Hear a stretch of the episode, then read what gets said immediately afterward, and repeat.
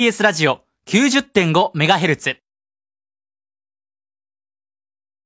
お聞きの放送は FM90.5MHz、AM954kHz、TBS ラジオです。一時をお知らせします。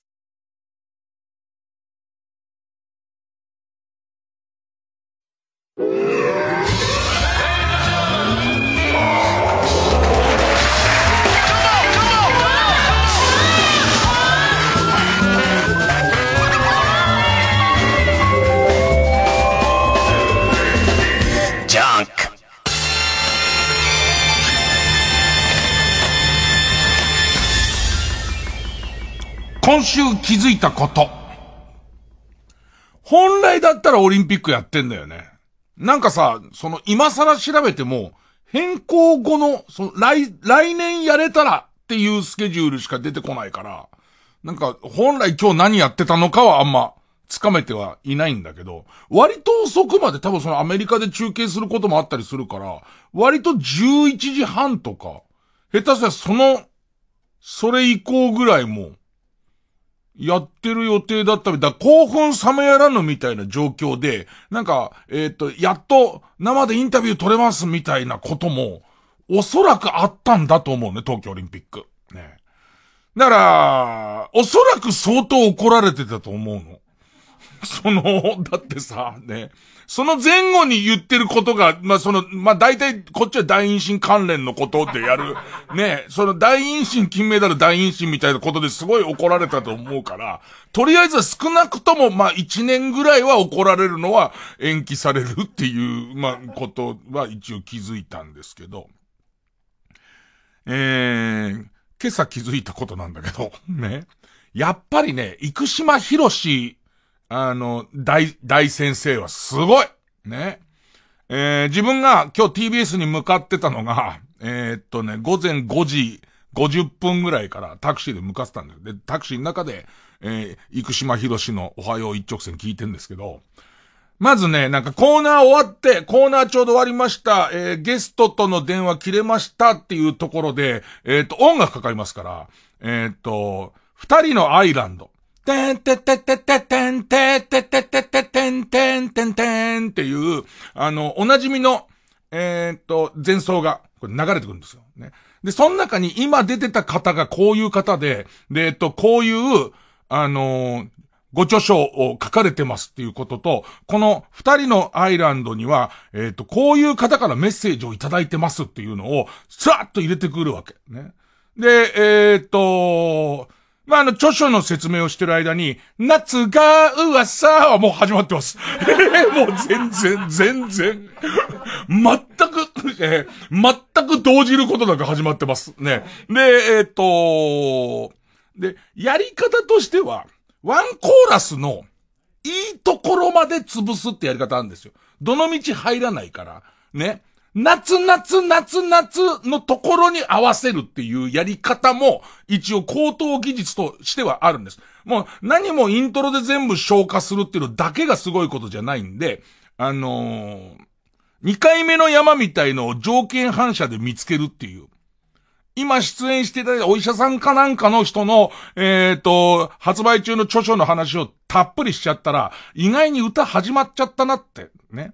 で、ここで慌てるんじゃなくて、あの、もちろんその予定ですよ、もともとっていう感じで、さて、えー聞こえてるこの曲にリクエストくださった方は、どこどこにお住まいのこういう方で、えー二人のアイランド、つって、えー瞳にはぐらいのどうでもいいところから戻ってましたね。ええで、えっと、で、夏夏ありまして、まあ、これ、生島さんの番組ではね、夏夏あるだけいい方ですからね。ええ、あのスバルがすごい荘厳にかかり始めて、目を閉じてで CM 行ったりしますから。まあまあ、ちゃんと、その、えっ、と、二人のアイランドはかかるんですけどね。かかって、えー夏々聞き終わって今度2コーラス目は潰してフリートークを喋るっていう、あの、斬新なやり方です。で、その、ね、一応、本当に言いたかったのは、ぜひ皆さんに聞いていただきたいのは、あの、タイムフリーでぜひ今日の朝やった、ね。えー、っと、日付的にはまあ昨日の、まあ月曜の朝、えー、5時ぐらいからの、えー、生島博士おはよう一直線を聞いてほしいんですけど、まあ、少なくともですね、そうね、5時、5時55分ぐらいからかな。5時55分ぐらいのこの、えっ、と、二人のアイランド前後のところをぜひ聞いてほしいんですけど、僕も TBS に向かっていく最中なんですよ。そしたらね、フリートークが始まりまして、今度。ね。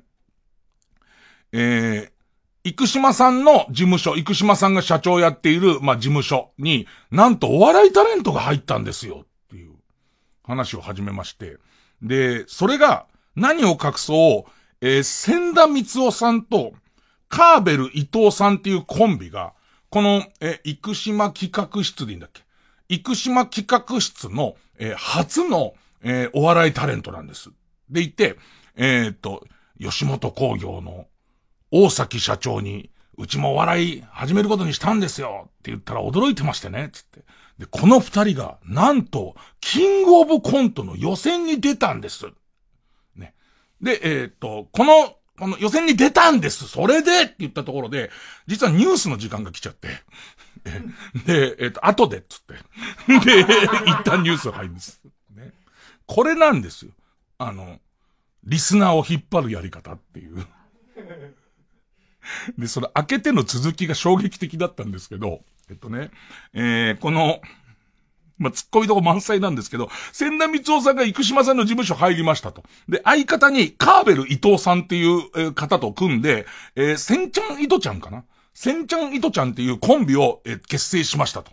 で、キングオブコントの一回戦に、予選に行ったんですっていう話で、で、自分もすごいこう、えー、この二人が頑張ってるって話を聞いて、なんと、えっ、ー、と、コントを2ヶ月も特訓したっていうのね。んで、ま、うん。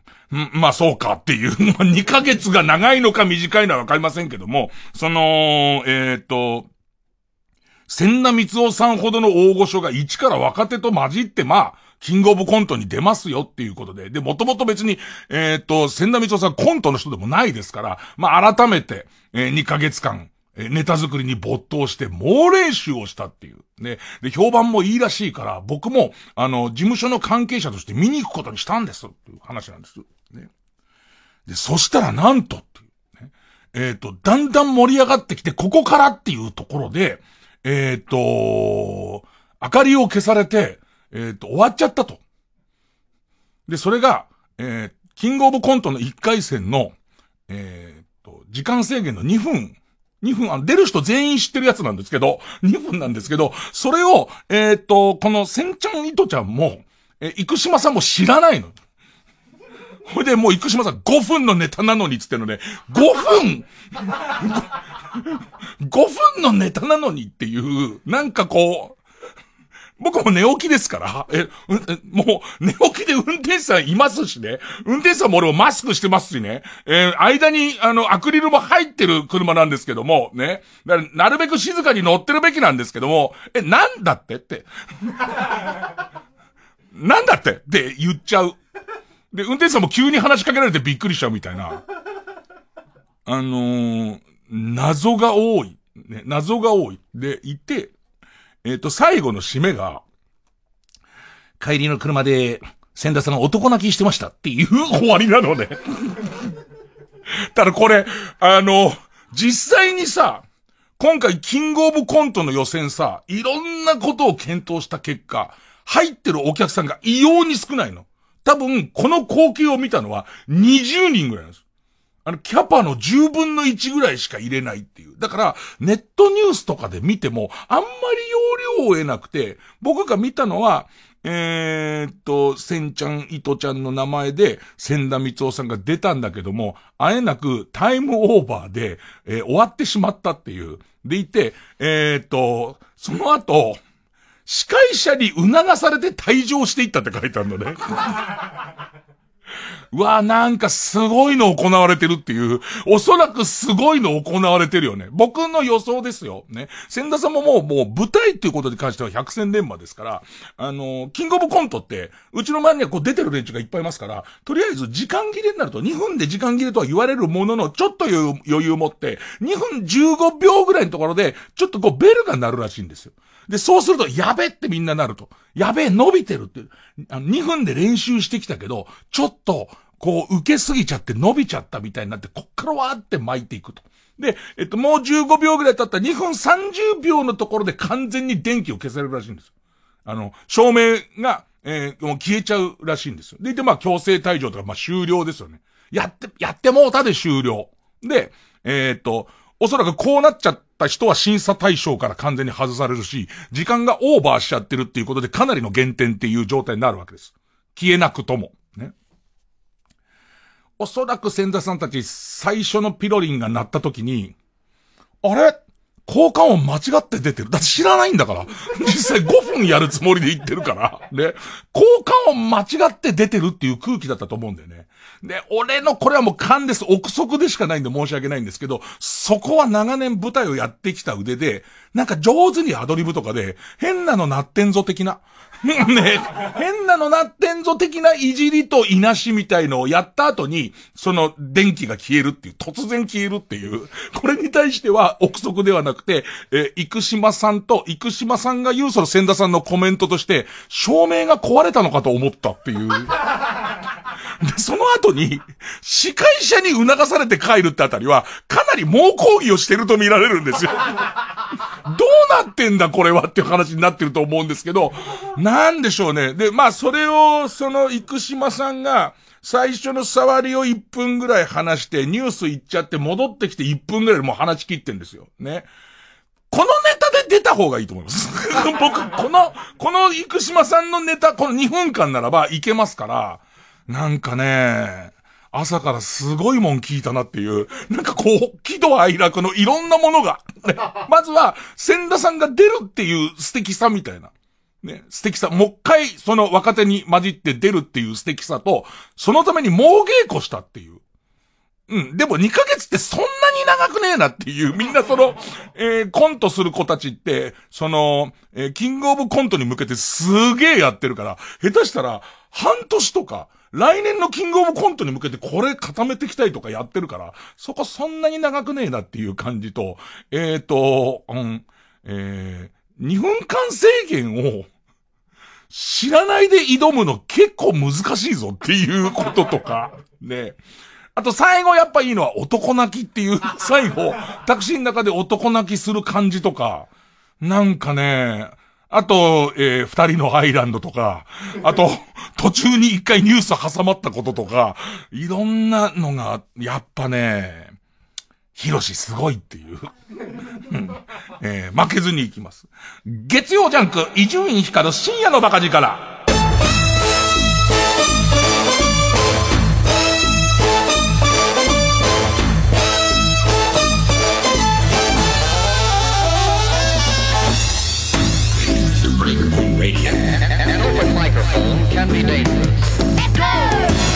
でも興味持っちゃってさその生島企画室の、えー、第1号お笑いタレントえー、千ちゃん、糸ちゃん。まあ、千田光夫さんは俺たちの世代はもう千田光夫さんで知らない人いませんから。まあ、千田光夫さんはさておきなんですけど、今度興味持って相方のカーベル伊藤さん、カーベル伊藤さんを、えー、調べてみると、カーベルさんの歴史がね、なかなか出てこないんだよね。カーベルさん、その自身の書いたものや、まあ、その周りのものがちょろ、ちょろっとしかネット出てこないんですけど、カーベルさんは、えー、っとね、1960年生まれかな。だから多分50歳。あ、70年生まれ。1970年生まれだから50歳なんですよ。50歳なんだけど、いろいろ断片つなぎ合わせると、もともとは車の会社を割と若くして起こしてるらしい。ね、で、その車の会社を起こす前は、えっ、ー、と、家電のセールスマンで、驚異的な売り上げを残してたらしい。でいて、何年ぐらい、今から4、5年ぐらい前かな。4、5年ぐらい前だから45とか。なったところで、え、メキシコでプロレスラーとしてデビューする。で、最近、生島企画室に入るっていう、この謎のカーベルさんすげえ話聞きたくない？な、なんかわかんないのはさ、今からお笑いってのも相当遅咲きじゃん。でもさ、そういう人はいなくはないんだよね。いなくはない。だけど、45からメキシコでプロレスは相当いないと思うんだよね。どうしてその車の会社を自分で起こして社長さんやってた人が、急にそうなって、で、さらにはその、千田さんと、千ちゃん糸ちゃんを組んで、で、えー、っと、キングオブコント出るぞ!つって、はい!つってついてって、で、えっと、えー、な、なんていうの、募集、募集要項をあまり見ず、ねそれから、えっと、当日も司会はかなりそれアナウンス入れるわけですよ。これはお客さんたちこういうルールですからっていう、それも聞かずに、もうまっすぐこう、ネタに向かっていき、で、横で千田光を男泣きするまでっていうのを見届けるこのカーベルさん感はすげえ、すげえ謎だよね。これね、化ける可能性あるっていうか。いや、化けなきゃおかしいでしょ。だって、45でメキシコでプロレスラーデビューして、そこから5年でお笑いデビューっておかしい。で、プロレスラーとして現役なのかどうかは、ちょっとその僕が調べた限りではわからないんですけれども、千田さん前に朝のラジオゲスト来てくれたんですけども、基本的にはもう早く帰ってくれっていう感じなんですよ。あの千田さん全力だから。ね、もう全力だ。もう千田さんすいませんけど早く帰ってくださいって感じになるんで、千田さん抜きでカーベルさん呼びたいんですけど、カーベルさんがこの顛末を、またカーベルさんの人生をすげえ聞きたいんですけど、なんかね、朝からすげえいいもん聞きましたね。ええー、まあなんかその、生島さん自体は、とにかく朝から元気でフルパワーで、なんか聞いてて、こう、すがすがしいんですよ。で、その曲紹介のぶっちぎり方が、毎回すごいこうバラエティー飛んでて、俺今、生島さんみたいにやってみようと思ってるけど、やっぱりドキドキしちゃってるもん。悪いことをしてるっていう感じがすごいしてて、その辺が全くないですからね。え、え、あ、ミスターフォルテで、口癖、ほんとごめんなさい。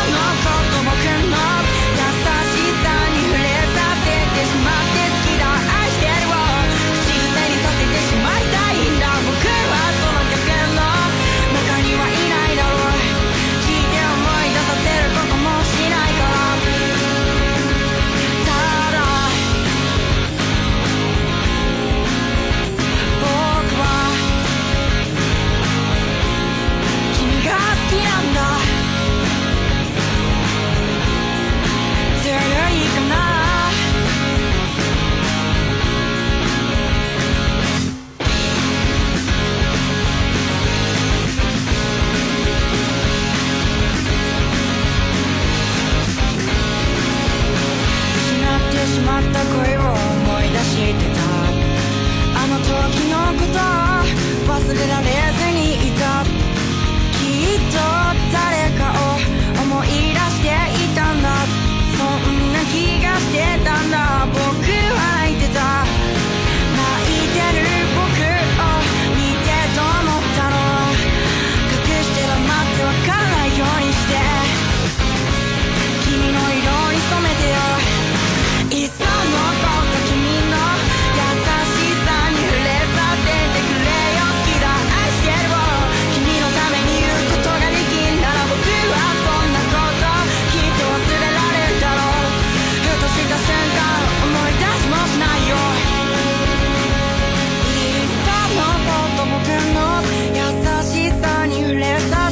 しまって好きだ。愛してるを。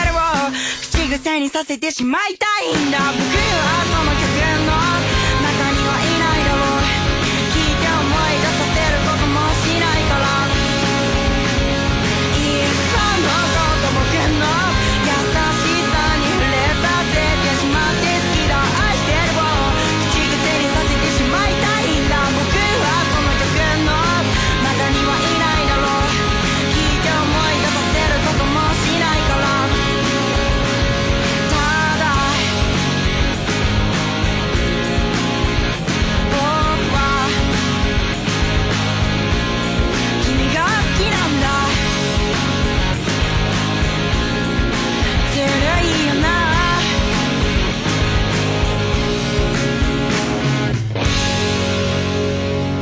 今あのスタッフがカーベル伊藤さんのツイッターを見つけまして、で、当日の写真が出てるんですけども、えー、生島さんを真ん中に、えー、千田さんとカーベルさんが、あの、なかなかのポーズをやってるんです。でいて、えー、一次予選ネタがタイムオーバーして予選落ち悔しいって書いてあるんですけど、あの、衣装が、カーベルさんが学生服で、千田さんが明らかにラーメン屋さんの格好なんですね。ネタがすごいみたいです。ネタがちょ、2分30秒までみたいです。あの、別に5分フルのやつじゃなくて、2分、2分15秒のところで、その、えっ、ー、と、ベルが鳴って、2分30秒で暗転する形の方が見たいです。その時のまんまのネタが見たいですけど、だからさ、えー、キングオブコントの予選しかも今年のこの予選を見に行ってる人って、相当なお笑いマニアだと思うんだよね。で、これ立ち会えてる、当日見たって人でも入れ替えがあるから、本当に少ないと思うんだよね。いやー、いいね、カーベルさんね。あとね、やっぱりね、曲紹介をね、あの方、要するに生島スタイルで曲紹介してみて分かりましたよ。結局、あの、いいい曲ってのはね、いつからどこから聞いてもいいんですよ。安岡ディレクターが間違ってる。そんな、細かく何秒とか何拍とか言ってんのが間違っていいんです、これで。十分。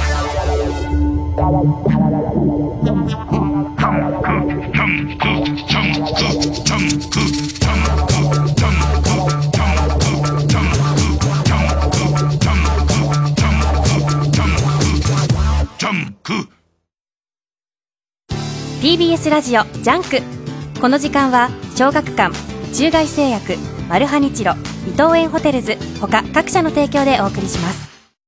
600万部突破のコミックス空母いぶき完結13集発売。尖閣をめぐる戦闘の結末はそして新シリーズ開幕北極海での覇権争いに新たな主人公が立ち向かう。空母息吹グレートゲーム第1週発売小学館。医者をやってる友人が中外製薬の薬は革新的だって言ってましたよ。あやっぱりすごいんだ中外。でもね革新的という意味ではあなたも負けていない。えどこら辺が革新的ですかね？この話はここまでにしておきませんか？あかしこまりました。佐藤健です時々無性にかじりつきたくなるのがクリスピーサンドいちごのトリュフ。サックサクのウエハースにクリーミーなストロベリーアイスクリーム。ああもうこうしちゃいられない。サックサクにも程がある。クリスピーサンドいちごのトリュフ新登場。ハーゲンダッツ。905FM954AM TBS ラジオ。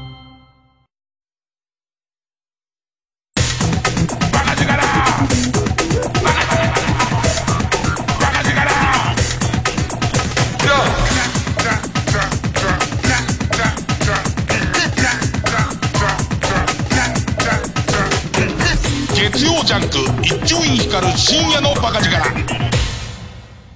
まあ、あのー、人としてどうなのか。人は、人はどうするべきなのか。人として、えー、どこまで許されるのか。というラインっていうのが、こう、意外にこう、わからないもんじゃないですか。個人差がありますから。ね。あのー、すき家で牛丼買った時に、小さい紅生姜は、いくつまで持ち帰っていいんですか？スタンダードの牛、人はね、人は、ね、人間はですよ、ね。あのー、それも人の道を外れた人はいくつでも持って帰ると思うんですけども、ね。どこまでが、えー、逆に言うと人の道の中なのかっていうね。ここでもう、その、皆さん頭の中に数字が出てると思うんですけども、これ以上持ってくようだともうそれは人間には人間もどきだと。ね、そんなものはっていう、えー、考え方あると思うんですけども、僕はやっぱりその、えー、っと、えー、癒しい性格なので、たくさん欲しいが、えー、っと、これを見た人から、違うんじゃないかって言われるのが怖いってわかんないんですから。芸能界そういうスキャンダル一つで、これがもし、文春の目に留まっちゃったらば、急に追い詰められて急にいなくなっちゃうのが今の芸能界なんですから。ね。で、それ聞きましたら、まあ、僕の感覚としては、ね、えー、っと、まあ、一個。一個。いや、待てよと。お店には取り放題の状態であるわけだから、これ、いや、まあ、二個。ね。多めが好きな人もいるから2個はいいんじゃないか。もしくは、えっ、と、普通盛りは1個で大盛りは2個なんじゃねえかとかいろいろ考えるんですけども、あの、私の前に、えー座ってるこの人間もどきは5個取るって言うんですよ。5個。ね。で、僕はもうそもそも、え、紅生姜が大好きだから、そのお店で食べたってすごいたくさん入れるんだから、5個入れていいって言うんですよ。お前5個だったら俺も3個だと思う。ね、ちょっと俺も。お前が5個行くって聞いたからには俺は3個だと思うっていう。で、最悪文春が来ちゃっても俺より悪い奴がいるから横に。ね、あの、あいつにそそのかされましたってことが言えるから 3個でいけんじゃねえかって話になったんです。こっから先なんですよ、問題は。話全然変わるんですけど。先週朝の番組で、えーっと、そのお笑い芸人、桐畑徹っているんですけども、桐畑徹が教えてくれたインスタントラーメンがすげえうまくて、えーっと、明星チャルメラの、えーバリカタ麺豚骨っていう、で、これ、カップもあるんですけど、僕が食べたのは袋麺なんですよ。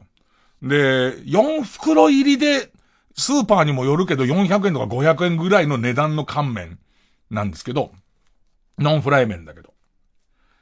で、まあ、豚骨ラーメン。で、これね、画期的だなと思ったのは、いわゆるインスタント麺って、生麺タイプのもあるじゃないですか。生麺タイプのやつと乾麺タイプのやつだと、俺の概念では乾麺タイプの方が落ちると思うんですよ。その生麺タイプの方がもちもち感があって、なんかか乾麺タイプはラーメン食べたいけどこれしかないしとか、コスト考えたらみたい感じなんだけど、なんかそこを、あの、バリ方っていうカテゴリーにする、すると、意外にすごいもちもち感を求めてるわけじゃないわけ。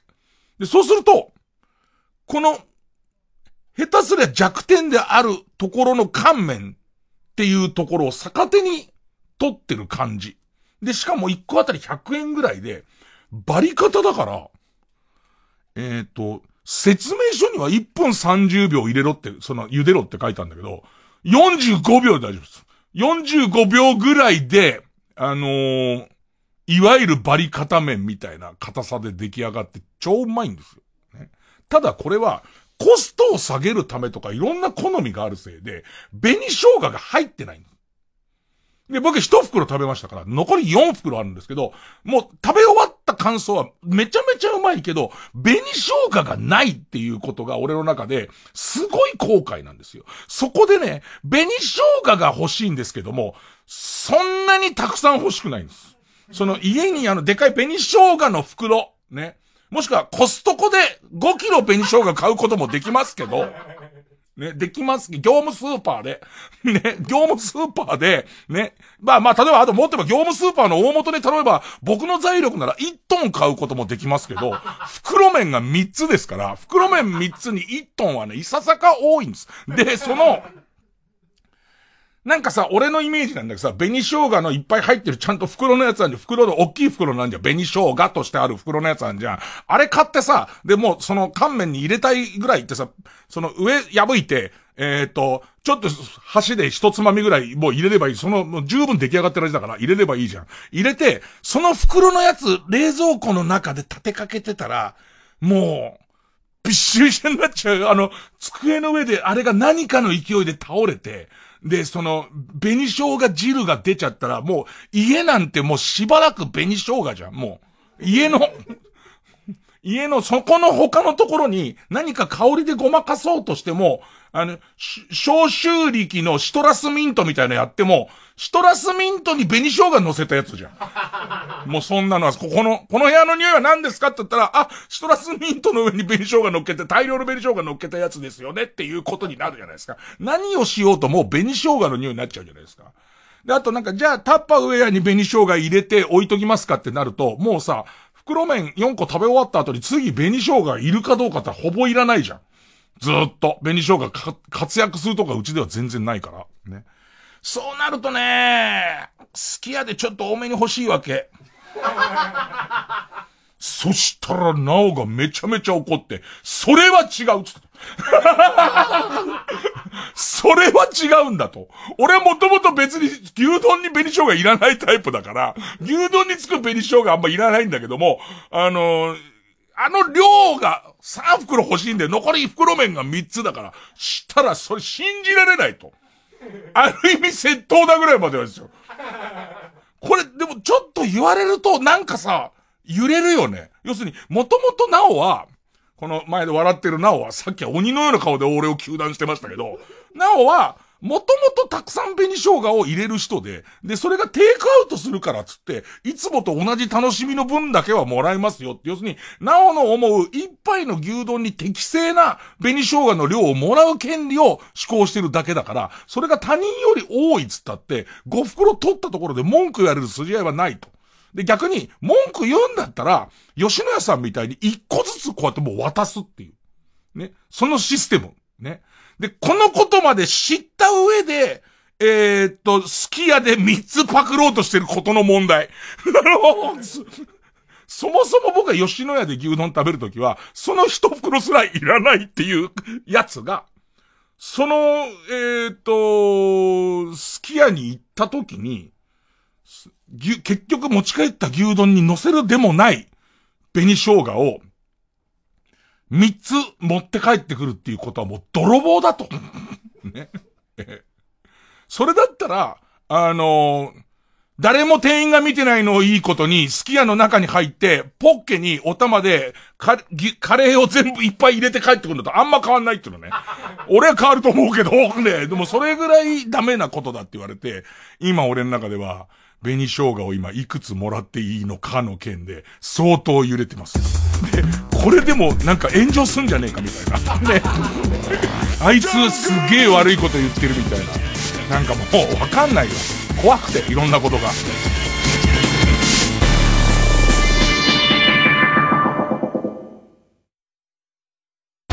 チャーハンのいとこ五目シューマイを訪ねたマルハニチーロそこには伝説の姉妹剣士がいた次回「パイレーツマルハニチーロ」香りと旨味が織りなす技。ダブルスープ仕立て。うまい。参った。マルハニチロ。TBS ラジオ公演。おいしい浮世絵展。うなぎ。そば。天ぷら。今も昔も日本人はおいしいが好きあの北斎広重国吉たちも描いた江戸の食を浮世絵で味わい尽くす。特別協賛くら寿司。おいしい浮世絵展。六本木ヒルズ森アーツセンターギャラリーにて開催中。お腹を空かせてぜひお越しください。詳しくはホームページへ。おおおおおいしい。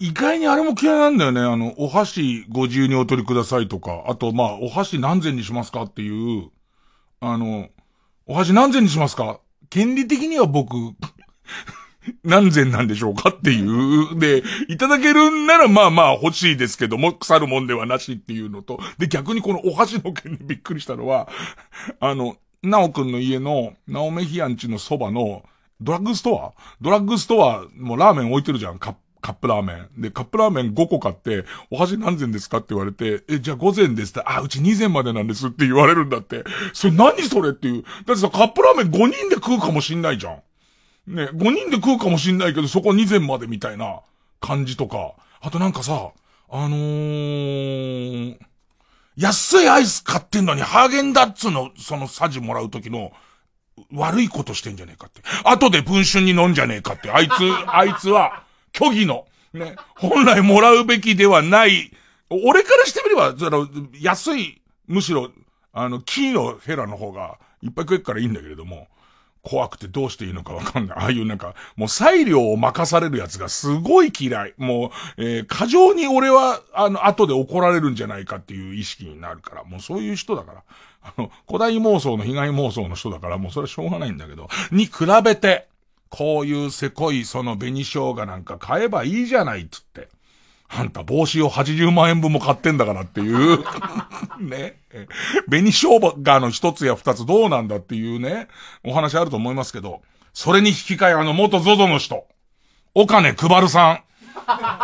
ね、お金牧太郎さんがすげえなと思って、あの、前澤、前澤優作さん、ね、え、現お金配るさんですけど、なんかさ、前、前澤さんがさ、いつもさ、なんかお年玉を、100万円を100人とかやるじゃん。でいて、その度になんかこう、ざわざわするじゃん。で、ざわざわして、で、本人傷ついた感じになるじゃん。でもまたやるじゃん、あの人。もうだってしょうがないよ。親がお金配るっていう名前つけたんだから。その芸名で前澤さんを名乗ってたところでお金が配りたいんだから。ね。でいて、僕はポジショニングとしては、えっ、ー、と、あの、生温かい目で見るっていう。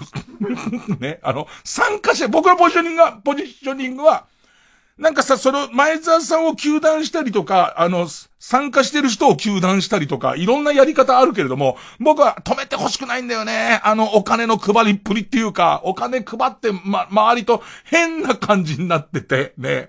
あの、変な感じになってる一連のやつを、なんていうか、もう、あの、通りすがりに、斜めで見てたいんだけど、なんか今、100万円かな ?10 万円かな今。10万円か。10万円をいっぱい配りたくなっちゃったもんね。もう配りたいっつって。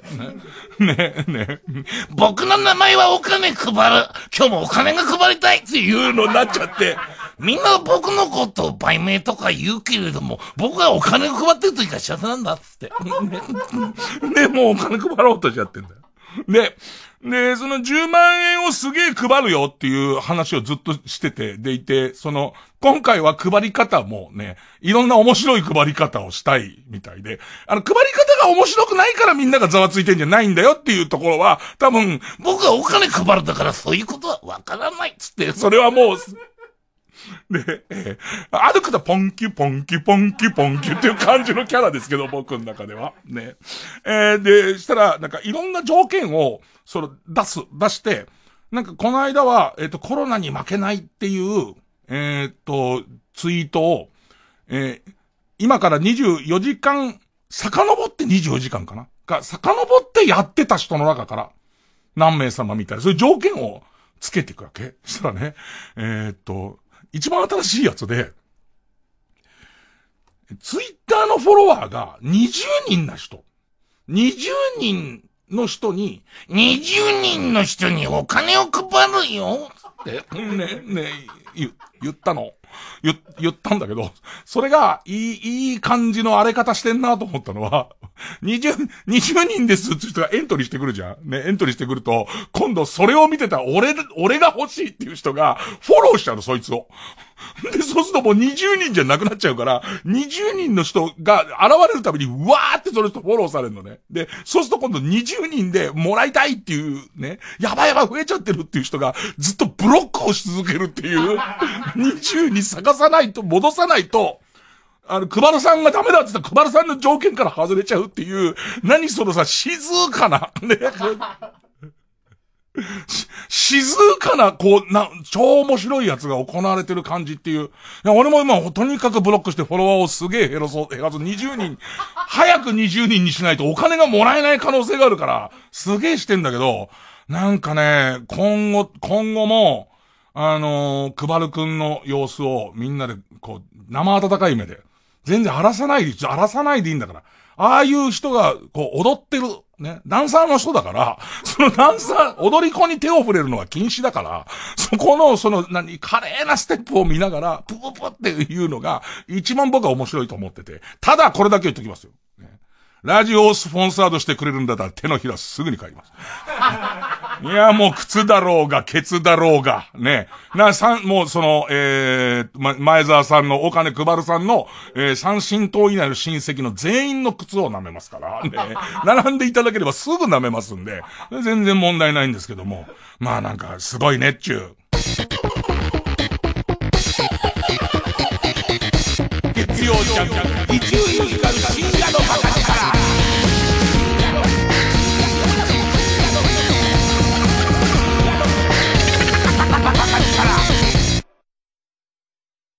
ここでメローメローの最高傑作をお聴きください。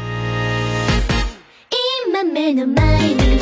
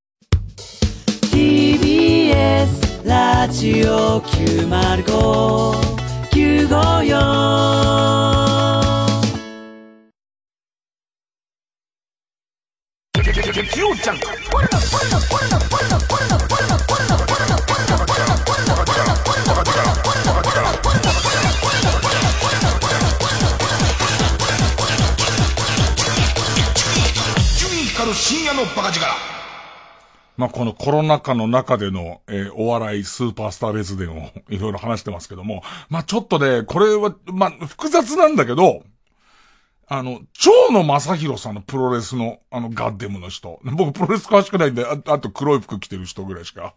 サングラスも黒い人。ね、ね、蝶野さんが、えー、蝶野さんのそっくりさんのモノマネタレントで、あの、こんなことじゃなくて知りたかったんですけど、僕、そのモノマネもあんま詳しくないんで、あのー、ガノ正宏さんっていう、ね。もう超面白くないですか？ガノ正宏さんですよ。向こうが華やかな蝶野に対してこっちガノなんですよ。でいて、ガノと蝶野だと聞いたずら何の因も踏んでないんですけれども、何にも似てないんですけども、G は虫編に我と虫編に何？葉っぱの下の方みたいなやつだから、なんとなくパッて見ると似てるじゃないですか。その、ガノさんがもう全然シャレじゃなくてコロナの陽性反応出ましたっつって、自分のツイッターで、その、えっ、と、気をつけていたんですけどもこうなっちゃいましたっつって、でいて今、その症状の方は軽めに属するもんですけど、やっぱり辛い時は辛いですみたいな、その、話を書いて。で、そしたら、これを、またさ、その、ツイッターのアイコンとかもさ、自分の一番の得意芸だからさ、蝶野さんの格好にしてるしさ、蝶野さんのコスプレにしてるし、ツイッターちっちゃいからさ、パッと見、その、その写真で横にガノって書いてあっても、こっちはガノだなっつって、ね。似てるプロレスラーもいるらしいねってならないじゃん。だから、みんな、ね、ガノさんの真似するプロレスラーがいるらしいよなんていう風に、の方向の人はほとんどいないから、あの、詳しくない人が、蝶野さんがコロナになっちゃったんだと思って、ちょっとこう、騒ぎになっちゃって。ね、ちょっと騒ぎになっちゃって、俺もなんとなく見た気がして、あれ、蝶さんコロナなのかなみたいな思ったんだけど、なんか、これがちょっと俺が思ったのは、途中に悪質なのがいくつか入ってんなと思ったのは、あのー、なんかこう、ネットニュースの中で、ガノ正宏がその新型コロナウイルス陽性で、えー、感染。プロレス関係者で初っていう見出しのニュースがある。それもアイコンの写真付きで。それは違くない？それをやっちゃったらそれは広がっちゃうよね。プロレス、関係はあるよ。それは別にプロレスラーのモノマネをやってプロレスも大好きな人だから、関係あるけど、悪いのは俺はここだと思う。ここが一番悪いと思うの。そしたら周りから、その、蝶野さん大丈夫ですか？みたいな。わかんなくて善意の人、蝶野さん大丈夫ですかもありの。えっ、と、さらには、お前そんなややこしいこと言ってんじゃねえ。蝶野さんに迷惑かかるだろ、みたいなのをわーってきちゃったらしくて。で、僕お会いしたことないこの、あの、ガノさんですけど、ガノさん、その、いろいろすいませんとそういう風に、あの、間違った広まり方をしてしまいましたっていう、あのー真摯な反省の、別に売名のつもりもないですしっていう、こういうことがあったんでっていう、で、周りには濃厚接触者はいなかったみたいな話をしたかっただけなんですっていうツイートを今度するんだけど、あの、日頃からツイッターにこのガノさんは必ず最後ガッテムって書くことにしてるんです。で、必ず終わりは何を見ても最後はガッテムなんですね。で迷ったと思うんです。これガッテムかどうか。この今のこの、えっ、と、お騒がせしてすいません、ガッテムかどうかを迷うと思うんです。迷った結果、ガッテムつけたんです。ね。これいつものツイートだからっていうことで多分ガッテムつけましたとつけて。で、したらまたこのガッテムつけてるのがどうなんだみたいな空気にもなるんですよ。したらそこに、本人の蝶野さんから、ガノ君大丈夫か？っていうツイートが来るのよ。で、その、これに、えー、ガノ君が感謝して、いろいろご迷惑かけたのか心配してもらって申し訳ございませんっていうようなまたツイートをして、最終的に、俺思うんだけど、軽度とはいえ相当きついと思うよ。不安もすごいいっぱいあると思うよ。そん中で今のやりとりしてんだよ。ずっと。そんなやりとりをして、最終的にこの本物の蝶野さんへのお礼に関して、またガッデムを迷うわけですよ。ね、このガッデム迷って迷って、この、この、その、えー、えー、大き、大きな、大きな竜巻の中で彼が考え出したのは、ガッデムのガを漢字の、ガノのガにすることで、これは僕ですっていうことを編み出して、最後にそのガッデム、今までカタカナで書いていたガッデムのガを、ね、ガノマサヒロのガにするという、この美しい、その、病気と戦いながらっていうね。だけど、俺真面目な話、これによって、蝶野さんが何かしらの損害を被ったっていうならば、俺はこの途中に入ったネットニュースは訴えるべきだと思うよ。絶対に。これって、間違えるもん。絶対、他のネットニュースは、みんな割と丁寧な書き方をしていて、モノマネタレントのって書いてるし、で、それをこの、プロレス関係者で初までつけたやつに悪意がないわけがないもんね。悪意かふざけが絶対あるじゃんか。なんかそれと俺は、あのー、ガノくん頑張れっていう。全然、全然外から、あの、ガノくん頑張ってくれと思ってる。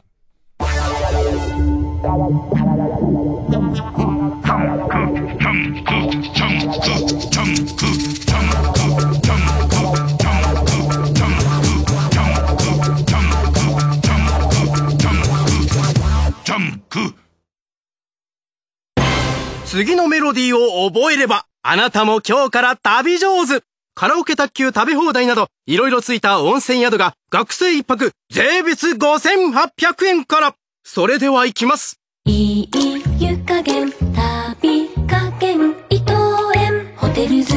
詳しくはウェブで。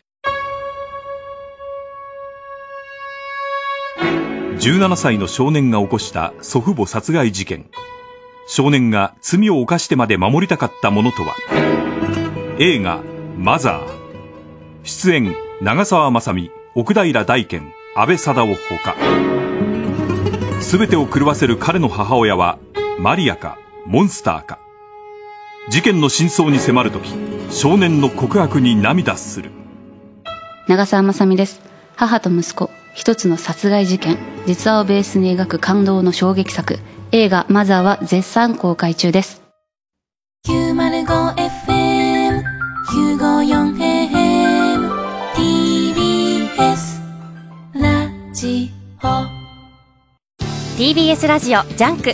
この時間は小学館中外製薬マルハニチロ伊藤園ホテルズ他各社の提供でお送りしました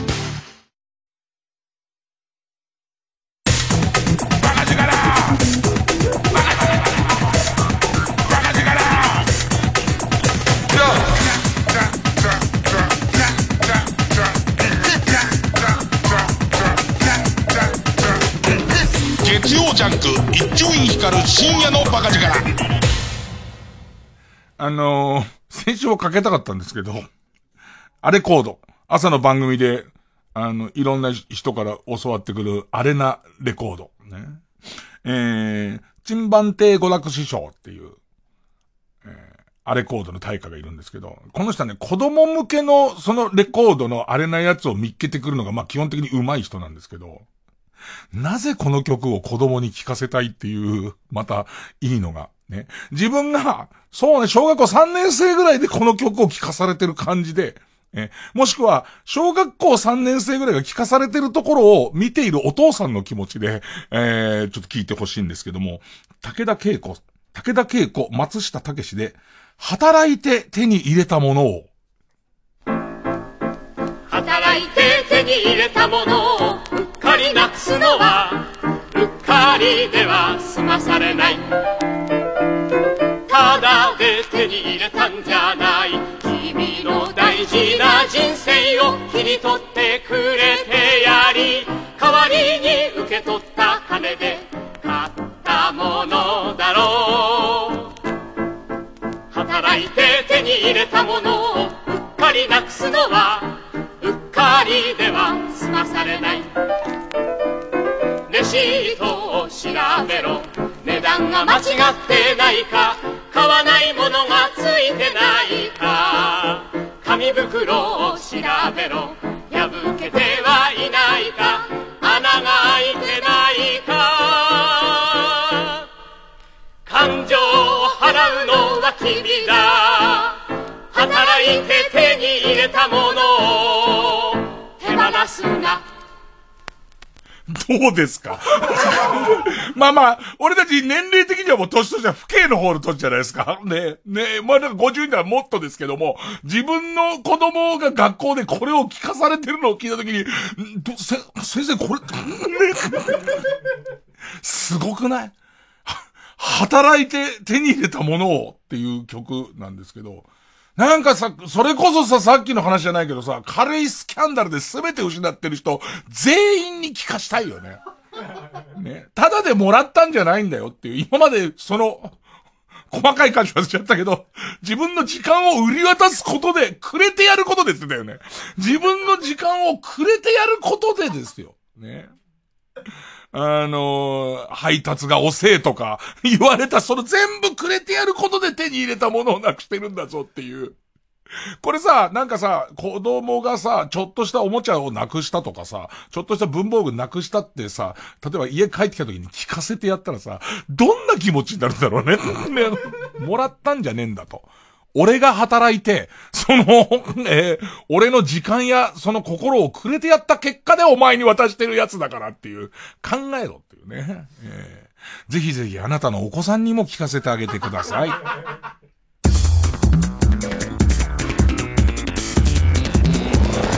ジャンク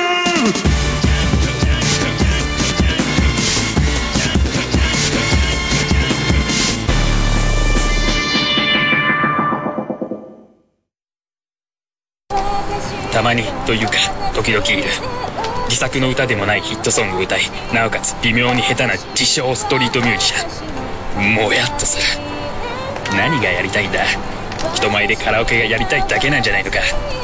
周りで手拍子叩いてる男性客もまああれだ。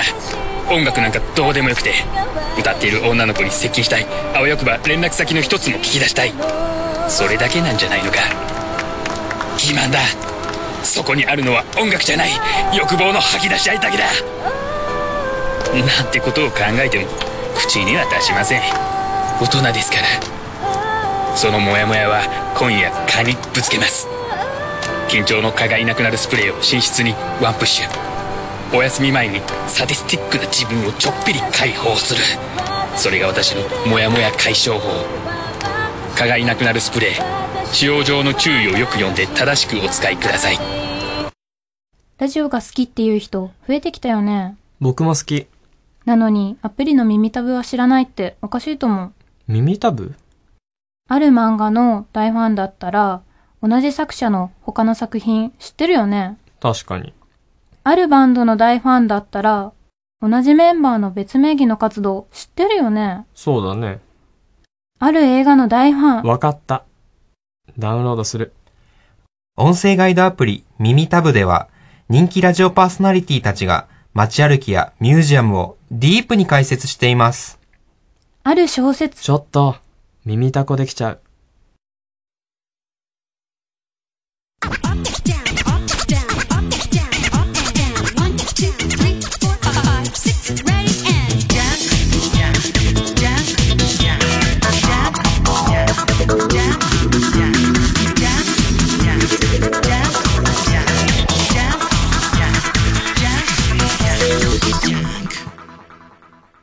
なんか、さっきの働いて手に入れたものを、あの、男女っていうのもすごいよね。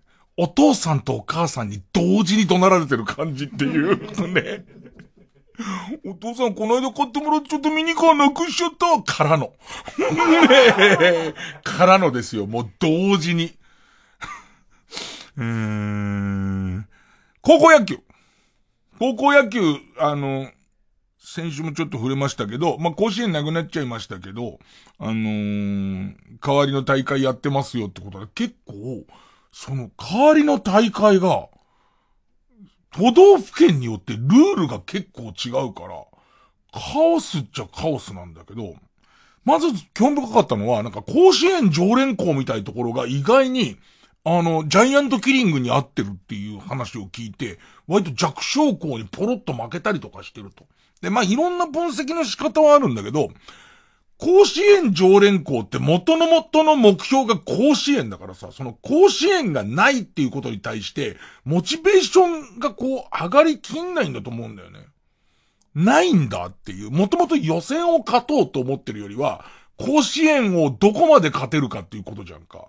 それに対して、その弱者の方は、もともと甲子園までは、その、うん、視野に入ってなかったけれども、俺たちの3年間の高校野球がブツッと終わっちゃうのは嫌だって思った人が、やれんじゃんっていう、俺たちやれんだっていう、その、上がってるとこと上がりきらないところで、その、その、何、勝敗の差が、ちょっと出てくるんじゃねえかなっていうのが一つと、あとやっぱりみんなその甲子園がないにしても、えー、とりあえず何かしらの形で大会をやってほしいっていうのはすごいわかるんだけど、でいろんな解釈とかいろんな考え方があるから、県によっては、ベンチ入りの人数をすごい増やして、で、そのベンチ入りの人数が1試合ごとに変え、ベンチ入りの人が1試合ごとに変えられるようにすることで、たくさんの3年生を出せるみたいなことを始めてるのね。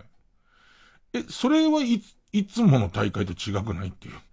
その最終的に3年生だけど出られないみたいなことに関しては、いつもの大会、今年何がとかいうことじゃなくて、ずーっと起こってることだから、そこは変えるの、みたいのと、あと、俺今日聞いたんだけど、京都かな？京都は7イニング制なんだって言って。もう多分、その、まあ、これが難しいのはその、途中のそのコロナで練習できなかった頃の体力、体力が落ちてんじゃないかとか、そういう方面をクローズアップした方は、今度多分7回生の方は、さっき言った、大勢出れるってことからすれば、絶対違うけど、あ、そこまで変えてんだと。で、さらには、なんだろうね、その、言い方は泣きっ面に蜂みたいなことでいいのかな。茨城県大会かな？もう、その、みんなもわかる通り、関東地方、やたら雨。やたら雨降って、やたら中止になってんのよ。今俺の MX テレビで朝やってる東東京大会見たくて、いつも朝スタンバイするんだけど、意外に中止でやりませんみたいなずっと多くて。で、その、えー、日程がどんどん順延されちゃって、この上下ってすごいなと思うのは、え、甲子園なくなりました、予選もなくなりましたから、いや、甲子園はないんだけれども、予選だけでもしましょうよとか、まあ、その県大会やりましょうよなんてやれんじゃんってなって、だけどやろうと思ってた期日に、雨がやたら降っているってことを受けて、ベスト8で終わりっていう。なんかもうベスト、もう日程が組めないから、ベスト8で終わりみたいな。そういうことも今起きてて、だから、高校野球周りは、相当県によって感じが違ったりとか。まあでも、カバディに比べればね。カバディはもうカバディカバディカバディっていうのがもう飛沫が飛ぶからっていう理由で、練習でももうカバディカバディ言う練習はやめてくださいっていう。これはどっかの国のカバディ協会が言ってました。カバディ協会がもうカバディカバディ、カバディカバディもう言わないでください。わかります？高校のカバディ部が今どういうことを言ってるか知りませんけども、もうカバディカバディ言わない夏なんですよ。最後の夏がっていう、あんなにもう喉ちれるほどカバディ言ってやろうって。ね、俺たちは全国カバディのその聖地がどこになるのかわかりませんけれども、その、あそこを目指してカバディカバディ言って、ね、喉ち吹いたっていいんだって思ってた少年たちが、多分今は練習ですら、カバディカバディ言うのは体力作りはいいけども、カバディカバディ言うのはダメっていう。でも、野球だけじゃなくて本当いろんなところが、とりあえず、何かしらしてあげてほしいよね。早めに決定しちゃったから、あの、俺たちはなしなんだ。でも野球はやってんだ、みたいのって、んなんかその生徒間でもあんま気持ちいいことじゃないと思うんだよね。だなんか上手に、ね、意外に茶道部ダメらしいよ。茶道部だから茶、茶室が密で。で、そこでなんかみんなで物飲んだりとかお、お菓子食べたりとか、するじゃん。だから、あのー、ダメなんだっつって、結構なお手前でとか言うじゃん。だから、ね、その時に飛沫が飛ぶから、あの、茶道部は結構できないっていうのも聞いたし、演劇部とかもそうだし、なんか、ここれだけはできるみたいなね。あの、ゴクゴクゴクって飲むとダメだから、チューチュー吸うやつにするとか、なんかそういう方、いや、多少ふざけてますけど、多少ふざけてますけど言いたいのは、その学生の部活が3年生でできないまま終わりっていうのは、別に野球部だけではないから、いろんな部活、鉄道研究会とかだって、鉄道写真撮りに行けないけど、行けないから、その代わりに何やるみたいなこととかは、やった方がいいんだよね。絶対、ボール、ボール箱で鉄道を作って、みんなでこう走ってみるとか、なんかそれからあと合成、この間タモリクラブでやってたけど、あの、グ、グーグル、グーグルストリートビューで電車を探すっていう。ねストリートビューに偶然映ってる電車を探すとか、まあいろんな形をね、あの、模索して、青春をちゃんと燃やし尽くしてほしいね。まとめちょっとかっこよかったな。さあ、えー、夜しかで、盗作。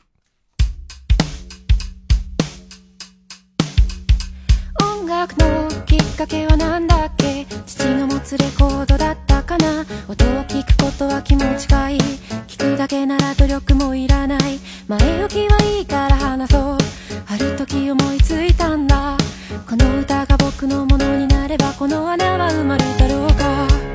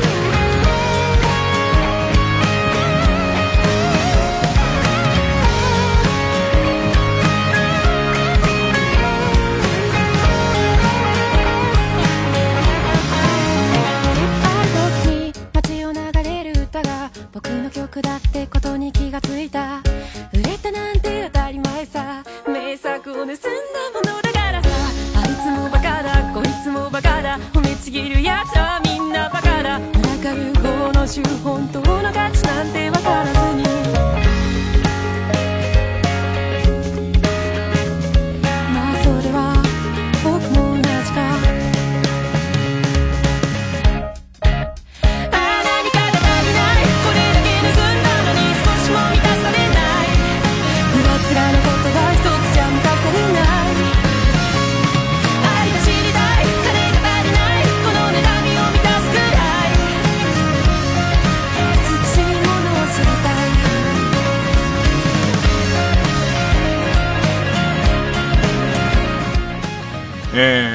スターフォルテ口癖でした。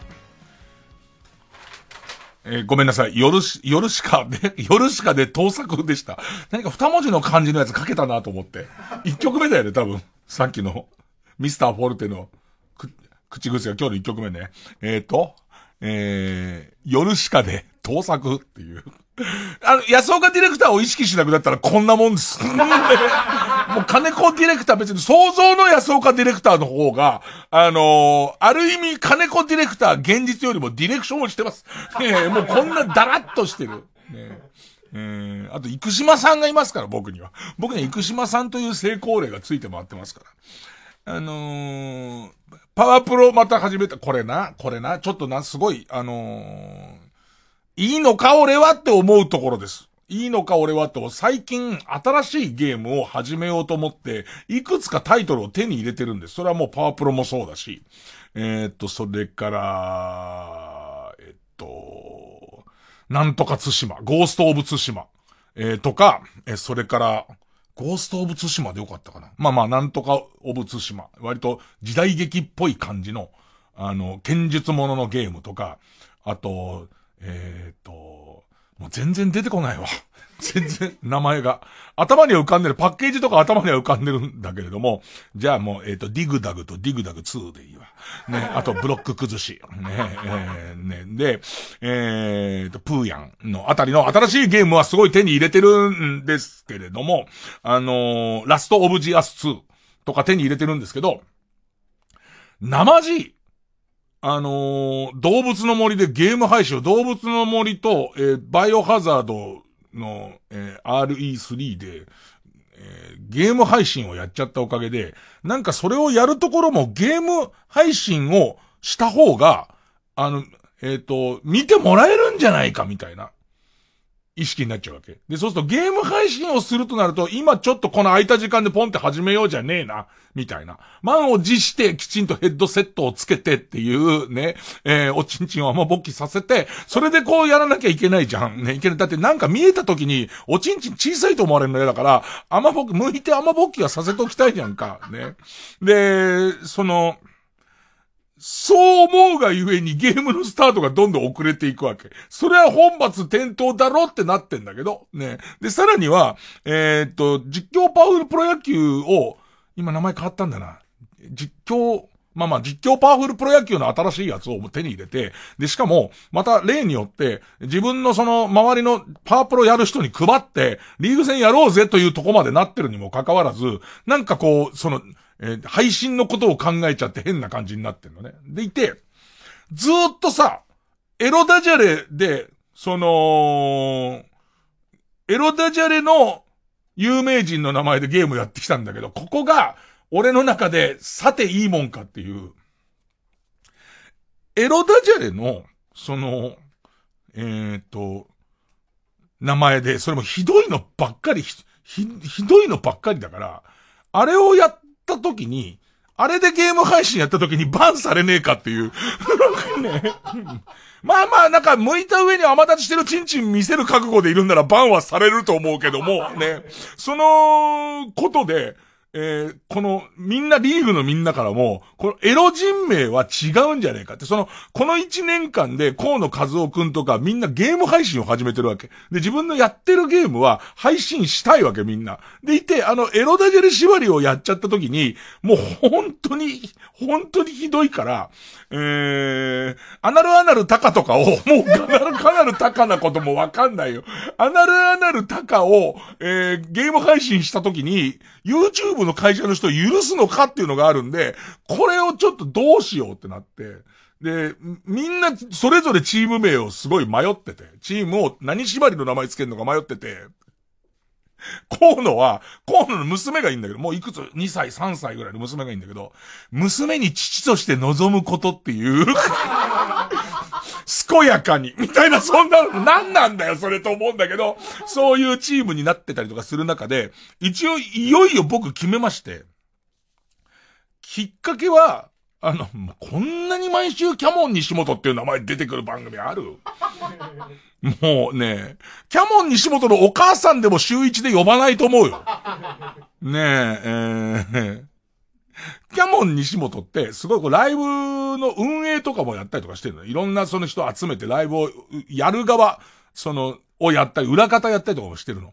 で、そうすると、キャモン西本のツイッターをフォローしたら、キャモン西本のライブに出るお笑い芸人の名前がずらっと出てるわけ。でいて、俺は基本的に会ったことない人ばっかりなんだ。で、俺この、えっと、キャモン西本も、そのいわゆる地下芸人で作るって言ってるから、俺も同じように地下芸人で作る。けど、キャモン西本は地下芸人って言っても知ってるじゃん。で、俺は地下芸人名前だけで知らないけど、知らないのにルックスとか作る。その、こういう選手なんだろうなっていう、こういう人なんだろうなっていうことで、だからあのー、薩摩川 RPG とかも作ってくよ。ごめん、全然わかんないけど、芸風もわかんないけど、これが困っちゃったことに、あのー、私の前に座っている直くんは知ってるから、あ、薩摩川 RPG ねって顔しちゃうんだよね。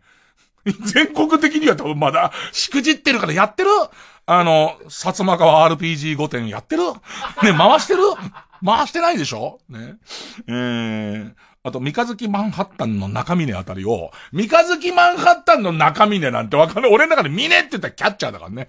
キャッチャーの性格だし、この中峰っていう、その沖縄の漢字が出ちゃったら、多分あの、見た感じも全部さ、作れるじゃんか。多分日に焼けてる感じなんじゃないかなとか、あと眉毛太いんじゃないかなみたいなの作ってって、最終的に全員飯をおってやろうと思って。で、集めた時に誰だお前っていう、一人一人来るわけ俺の頭の中の、三日月マンカッタン中峰とは、わ、そこのさ、野球場でバンバンホームラン打ってるやつなわけじゃんか。それが会ってきた時に、お前誰だっていう。俺の中峰じゃねえよっていう、レッドブル翼が、レッドブル翼なんて絶対、足速いに決まってんじゃん。レッドブル翼だもん。センターでジャンプしてボール取るわ。足はは速いわでおなじみの、レッドブル翼ですよ。で、うちのチームでガンガン活躍するやんか。で、急に盗塁王になったからって賞金あげようと思って。ほいで、出てきたやつが、お前誰だっていうやつにきっとなってると思うんで、一応ね、今年のパワープロはね、これをやっていきたい。も、コンピューター宇宙っているよ。出た。なおも知らないコンピューター宇宙知らないコンピューター宇宙すげえ頭脳派じゃなかったら嘘だよね。頭脳派の選手じゃなかったら嘘だよね。うわー、すげえ。ちょっと楽しくなってきたわ。竹内図だって。竹内図、あ、でもコンビ名の時はもう右とか左とか書いてく俺。一か八かで真ん中とか書いてく。リーダーとか。それで書いてくことで、もうそのあ、あって、いろいろ、急にだからこの地下芸人たちは、急に俺から今シーズン賞金もらえる可能性あるから、MVP になったからっていう理由で、はじめましてっていう。はじめましてって言った後に、急にお金あげちゃうと思って。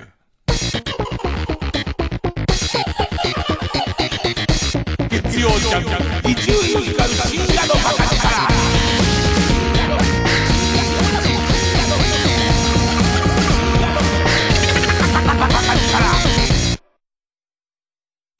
TBS ラジオ JUNK。この時間は小学館中外製薬マルハニチロ伊藤園ホテルズ他各社の提供でお送りします。ここは？ようこそ。あなたは選ばれ異世界に転生しました世界に光をもたらす勇者となるために。本当に恥の多い生涯だ。とある死にたがりの文豪は転生しても死にたがる。漫画「異世界失格」小学館。TBS ラジオ公演。漫画都市東京。日本の漫画アニメゲーム特撮2020東京を舞台にした新海誠監督作品やエヴァンゲリオンシリーズなど90タイトル以上をセレクト。500点以上の漫画原画アニメ制作資料が巨大な都市模型をぐるりと囲む。東京の破壊と復興の歴史が日常がそこにある。8月12日から東京六本木国立新美術館で開催。詳しい情報は展覧会ホームページまで。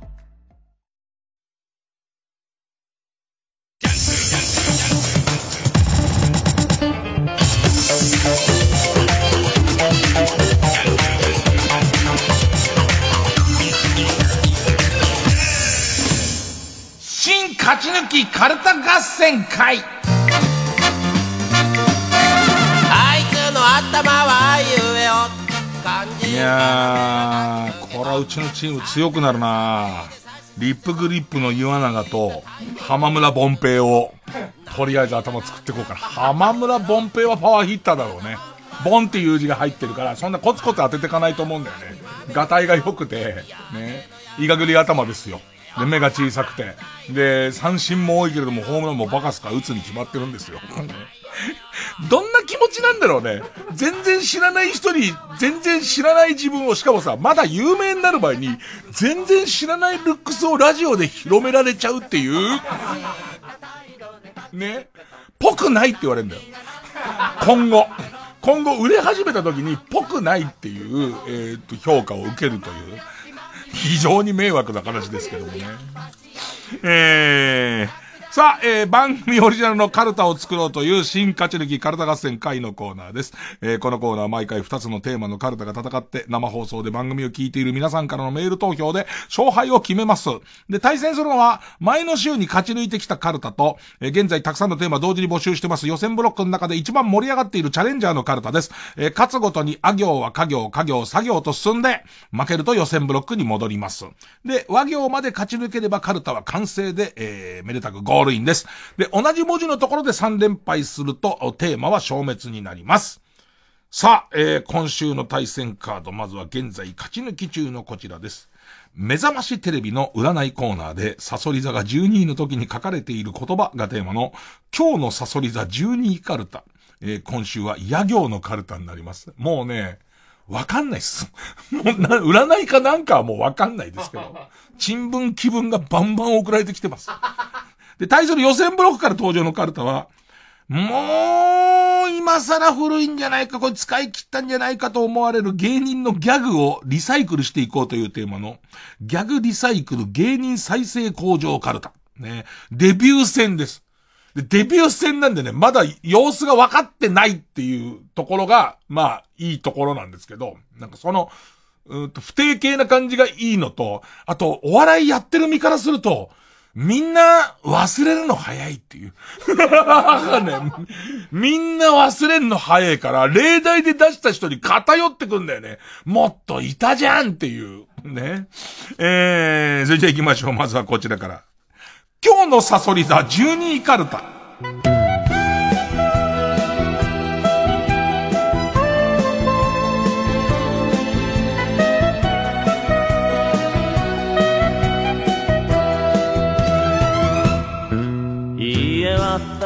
やゆよですからね。ねペンネーム。そろそろ旧姓中山。いや、ヤスリを持たされて、完全な球体になるまで二宮金次郎像を磨かされる罰を受けるかも。どういう罰なんだ？うん二宮金次郎像の首をじゃないじゃん。その首のとこを利用するにしても、他全部ヤスリだからね。割って外にするのとか罰だから、罰だから、おい、すげえ罰だな。カランカランって一個ヤスリ渡されて、おい、完全な球体にしろ。俺だったらとりあえず顔のリン、なんつうの、表情を消していくかな。一番大きい丸取れるのボディ部分か。焚き木からのボディ部分か。わ、不毛な作業がすげえ長えよ。足とかも全部完全球入るの絶対そこだもんね。すげえ罰考えるなうわー。うん。ペンネームジャガーノート。いや、やっぱり稲葉。100人乗っても大丈夫と言ってはみたものの、物置の下にはゾンビの大群、食料は残りわずか、物置の上では100人によるバトルロワイヤルが、バトルロワイヤルが始まろうとしている。ラッキーパーソンは日本刀でゾンビを倒す謎の美女。あの、な、ミショーン、えーと、ウォーキングデッドに出てくる、その、えー、日本刀の使い手のドレッドヘアの黒人の女性、ミション。なんか、ウォーキングデッドも俺途中でかなり見失ってんだけど、ね。もうアメリカドラマにありがちな、えっと、多分、お金も儲けたし、名前も上がったところで、ずっとウォーキングデッドのあいつねって言われるのに嫌気がさしてくるわけ。それはもう今までも24とかでも、その、モルダーもスカリーも、あの、モルダーじゃねえよ俺はと。ね、もうモルターっていうのやめろと。ね。そういうストレス溜まってきて、ちょっとずつみんな抜けてく、ジャック・バウアーも多分なってるよね、24。今で X ファイルズの、X ファイルの、えっ、ー、と、モルダーとスカリーもそうだし、24のジャック・バウアーも途中でこの役の色つきすぎみたいにして、行くじゃん。もう、ウォーキングデッドもその感がすごくて、一旦いないみたいな、一旦別れましたみたいな、多分、プロデューサーが、あいつは多分外でそんなお呼びがかからず、やっぱり出してくれって言うなとか、ね、そういう理由、理由で、どんどんいなくなってんのね。なんか、むしろこっちの方がウォーキングデッドっぽいっていう、その生き残り合戦の方が、うーん、カルタを一個一個そんなに広げるなっつうの。だってもうあの、真ん中の保安官のやついないでしょ、リック。多分リックいなくなるかもうリックいないかなんだよね、もうすでに。どっか行っちゃったみたい。どっか行っちゃったか。俺、俺も見失ってるんだよね。えー、ペンネームキャンディーウォーホール。いや、薬剤が起こる直前だけ放棄する肛門。いわゆるノストラアヌスを持つ。もう、もうさ、別にもう、サソリ座もクソもないよね。占い関連ではあるか。ノストラアヌスを持つ美少女が、あなたの真横で、放棄を延々と繰り返す一日になりそう。ラッキー大王はアンゴルモア。このパターンちょっと定着してきたみたいで、手だれの人はこれ使ってくれ。ペンネーム BJ サトル。いや、やたらトングをカチカチ鳴らしながら、いつもジュディ・オングの見せられてを口ずさむババア。通称、ジュディ・トングが。すごいな。すごいよ、このくだらなさ。ジュディ・トングの、もう入ってくるなり南に向いてるカチカチ窓開け、カチカチカチカチカチってやってる。来た来たジュディ・トング来たっつって。パン屋さんの、パン屋さんの職人さんたちがいるけど、おい、ジュディ・トング来たぜっつって。ジュディ・トング一回トレーに乗っけたやつすぐ戻すな、なんつって。ね。通称、ジュディ・トングが、強く掴んで中身が、中身が飛び出したカレーパンをそっと元に戻す場面を目撃するが、トラブルに巻き込まれたくなくて注意できず、そんな自分に自己嫌悪する日。ダメですよ、穴開いたやつ買わないとっていう自分と、でも俺、店の人間でもないしっていう。で、結果見過ごしていくっていう。で、なぜかわかんないけど、犠犠牲精神で買うっていう。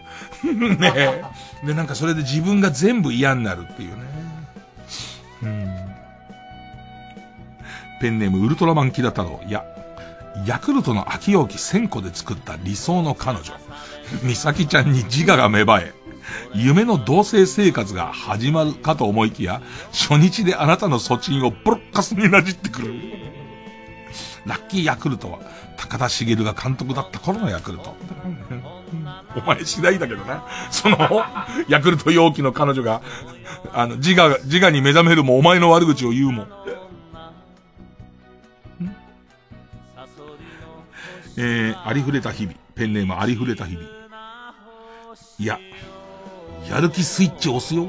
と、空き缶を大量に詰めたゴミ袋を持ったおじさんに、アリの戸あたりを人差し指でズブリと疲れ、1時間ほど気を失い目を覚ますと、身ぐるみは剥がされ、足元に手製のキャッツカードが置かれているかも。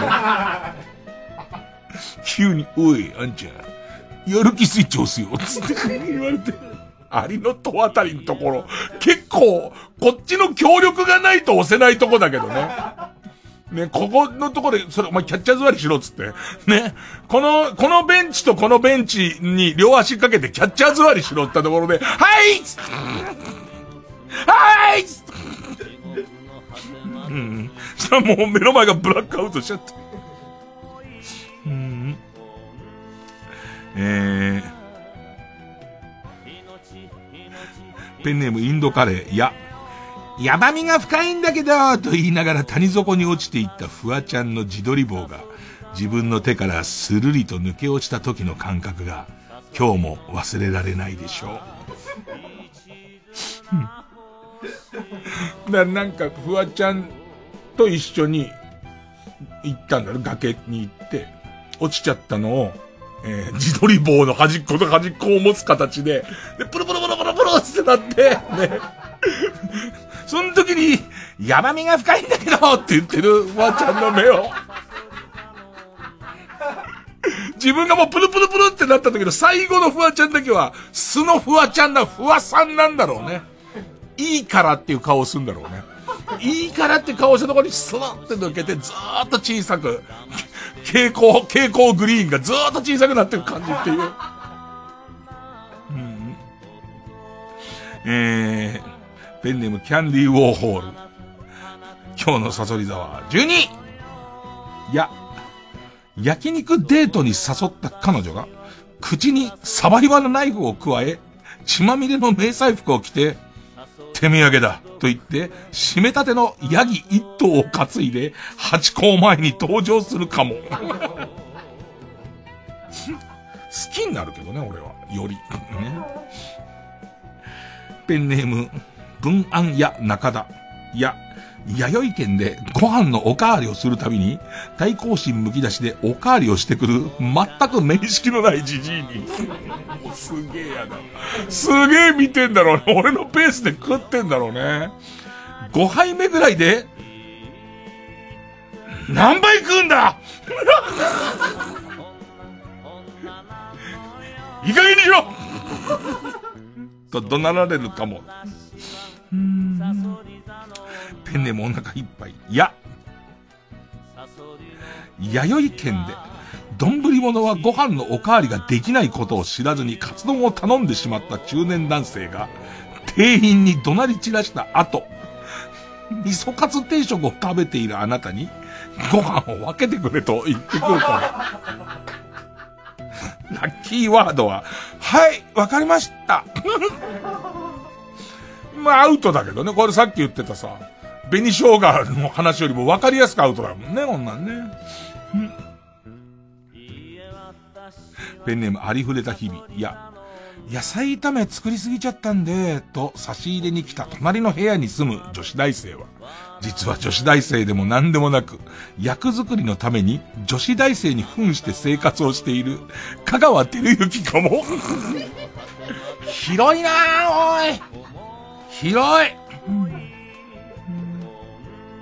ペンネームポコヤ火山。いや、山本リンダが狙い撃ちを歌いながら、歌詞の中で、裏と出てくるたびに、ひたすら裏剣をかわしてくる予感。予感ってなんだよ。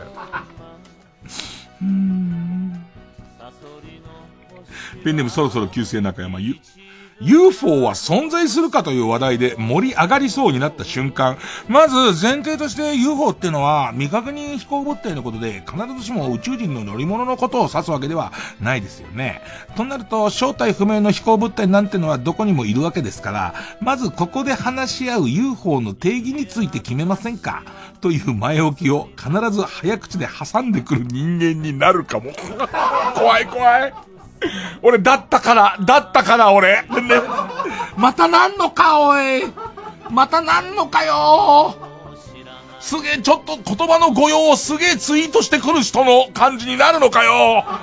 すげえ怖えよ。えー、ペンネームジャガーノート、ゆ、ユーモアおじさんがアマゾンの欲しいものリストに大量の欲しいものを登録して、これが本当の欲しいものリスト。といったことが引き金となり、魔界軍曹ゲロモンガー様が復活し、人類は再び魔族の奴隷となる。え、ごめんごめんごめん。サソリ座の俺にこれを言って他の座はどうすんだよ。そのサソリ座の俺にこれを言われても、人類全体のことなんだから。ペンネームじゃがやまりこ。ゆ、YouTuber 同士でドキュメンタルやってみた結果という動画を、怖い怖い怖い。え延々と見せられるかも。ラッキー YouTuber は志村けんの息子とか言ってる連中。もうあれ怖いよね。なんかさ、みんないろんな何々の弟とかやるじゃん。顔出しでやるじゃん。顔出しでやる上に、あれをやるってことはいっぱい注目されたいわけじゃん。収益化してる人たちなの。ってことは絶対に、その、開示請求が出たら、絶対人はわかるじゃん。だって。そのお金のやり取りがあるから。こ怖いよな。その、な、ね えー、ペンネーム口癖はソイソース。ゆ、ゆるふわトーク。ゆるふわトークというトーク力のなさをあえて売りにしています的に振る舞った、ただの言い訳キャッチフレーズがついた声優がやっている30分番組が全録で撮れていたから、自粛生活の中で惰性で見てしまい、4連休を棒に振るかも気に入ってんじゃん。ラッキートークは、圧力画面、圧力鍋買ったんだけど、使い方がわからないから使ってません。いいよね。そういうことなんですよ。なんかわかんないけど、ラジオがうんぬんだとか言って、すごいこうラジオ道みたいことやラジオのテクニカルな話を自慢げに言ったところで、この子の人気、あの、この子人気出ちゃえばこっちの勝ち。ね。そういうことなんです、結局のところ。トーク力とかじゃない。あのね、圧力鍋買ったんだけど、使い方がわかんないから使ってないでいいんです。なんだかわかん理屈っぽいトークは全然いらない。うん。うーん。勝ったら勝ち。ね。えー。うんえー、ペンネームインドカレーゆ。雪見大福とピノの一個ちょうだいは全然違うという100万遍聞いたであろう話をさもありがたいお説教のように話しているお尚さんの水飴を勝手に盗んだら怒られる予感。怒られる予感じゃねえこのお尚さんクソだせ。新しいやつを、新しいやつを言ってるつもりなんだろうね。うん。ペンネームラッちゃん。よ。吉田洋の年齢が公表されていないことに触発され、ハローワーク求人票の年齢欄に非公表と書いてしまい、今日も仕事にあぶれます。俺はもう心に決めてることがあって、吉田洋さんは絶対、なぜ、この、なんで羊っていう名前になったのかっていうことを多分、述べてると思うんです。その、吉田洋さんに興味を向か、持った人に、もうその、えっ、と、興味を持つべき時期に、ちゃんと話してると思う。インタビュアーとかに100万遍聞かれて100万遍話してると思う、思いますけど、僕は、僕の方から能動的にこれを絶対調べないってことに決め、決めています。おそらくなんかあるんでしょう。はい。だから嫌な予感がするんですけど、羊年だと思うんです。で、で、で、で、年齢非公表って、じゃあなんだよっていう話なんですけども。うーん。えー、ペンネーム形状記憶老人。よ。夜桜お七をキサラのステージで歌うシーンから始まる。坂本冬休み激に AV。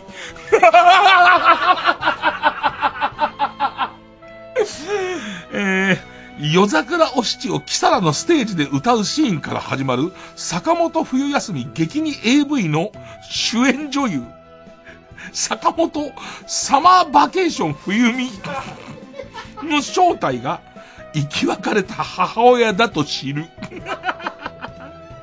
えー、ラッキーキサラタレントは日チローと。ね。ペンネームすすむし食べた。よ。羊羹の塊を、ウーバーイーツのリュックと間違えて、でっかい。でっかい。でかいよ。あれ間違える大きさだとするとすげえでかいよ。重いよ。えー、羊羹の塊をウーバーイーツのリュックと間違え、背負って家を出てしまったため、配達が受けられず、公園でふて寝していたら、羊羹に、アリや、柴田山親方がたかってしまうかも。でっかいなあれをうっとり抱きしめてペロペロやってる柴田山親方をね、もう後ろから網で取りたいね。ん。ペンネームヒメルテア。よ、羊羹の入っていた空き箱に、家と一文字書いてある。開けるとぎっしり詰められたシルバニアファミリー人形。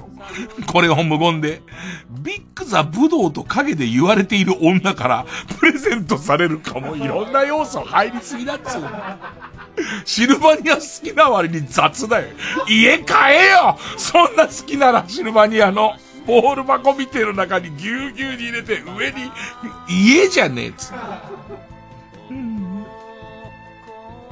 えー、ラストかなラスト。えー、ペンネーム。えー、インドカレーよ。ヨギ棒に座ったまま静かに息を引き取ったおじいちゃんを、ヨギ棒ごと裏庭で仮装したら、ビニールを燃やした際に有害物質を発生させたことが原因となり、警察がやってきて、ゴミの不法処理、死体遺棄、殺人の容疑で逮捕されるでしょ。や、おじいちゃん自然に死んだんでしょうね。ヨギ棒と燃やすからだよえー、ということで、もう何でもありなんですけどね。やっぱジュディ・トングかな。ジュディ・トングちょっとやばいよね。えー、さあ、えー、これに対するはこちら。ギャグリサイクル芸人再生工場カルタ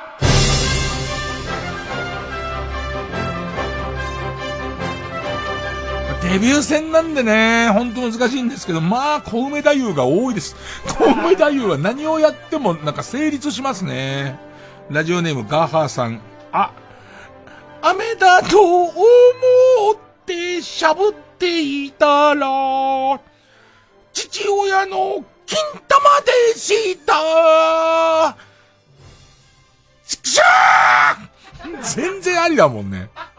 全然ありなのと、この声色で読む全部。それがもう喉への負担がすごい。えー、これとかすげえありそう。そろそろ旧姓中山。煽り運転をされたと思ったら、私を追ってきたパトカーでした言いそう。もうすでにありそうだもんね。毎日畜生の中に入ってそうだもんね。えー、ペンネームウォッス10番、小梅太夫。アリナミン V かと思ったらアリノスコロリでした、畜生。なくはないです。なくはないですよね。さあ、えー、ペンネーム生ウニ。クールポコ。あ。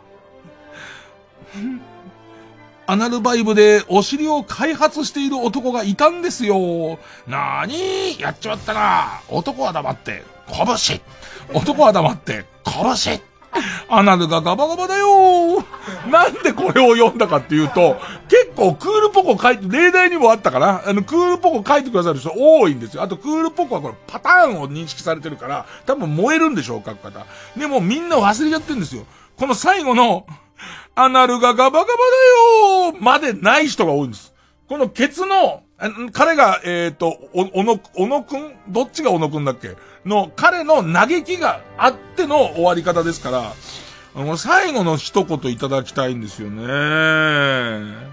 えー、ペンネーム、たけしくん、いいえ。クールポコ。アイスはイタリアンジェラートしか食べないって男がいたんですよ。なーにー？やっちまったな男は黙って、つらら。男は黙って、つらら。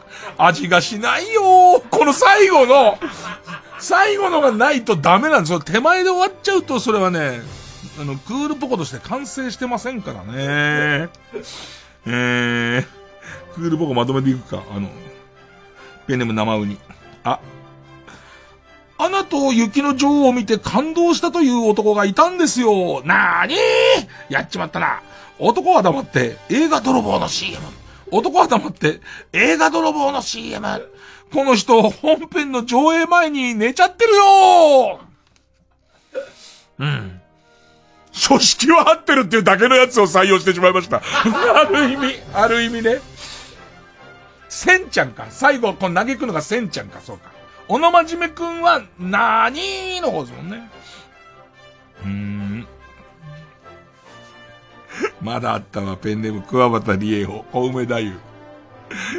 あ、相乗りのラブワゴンかと思って見ていたら、デイサービスの送迎車でした。超面白いけど。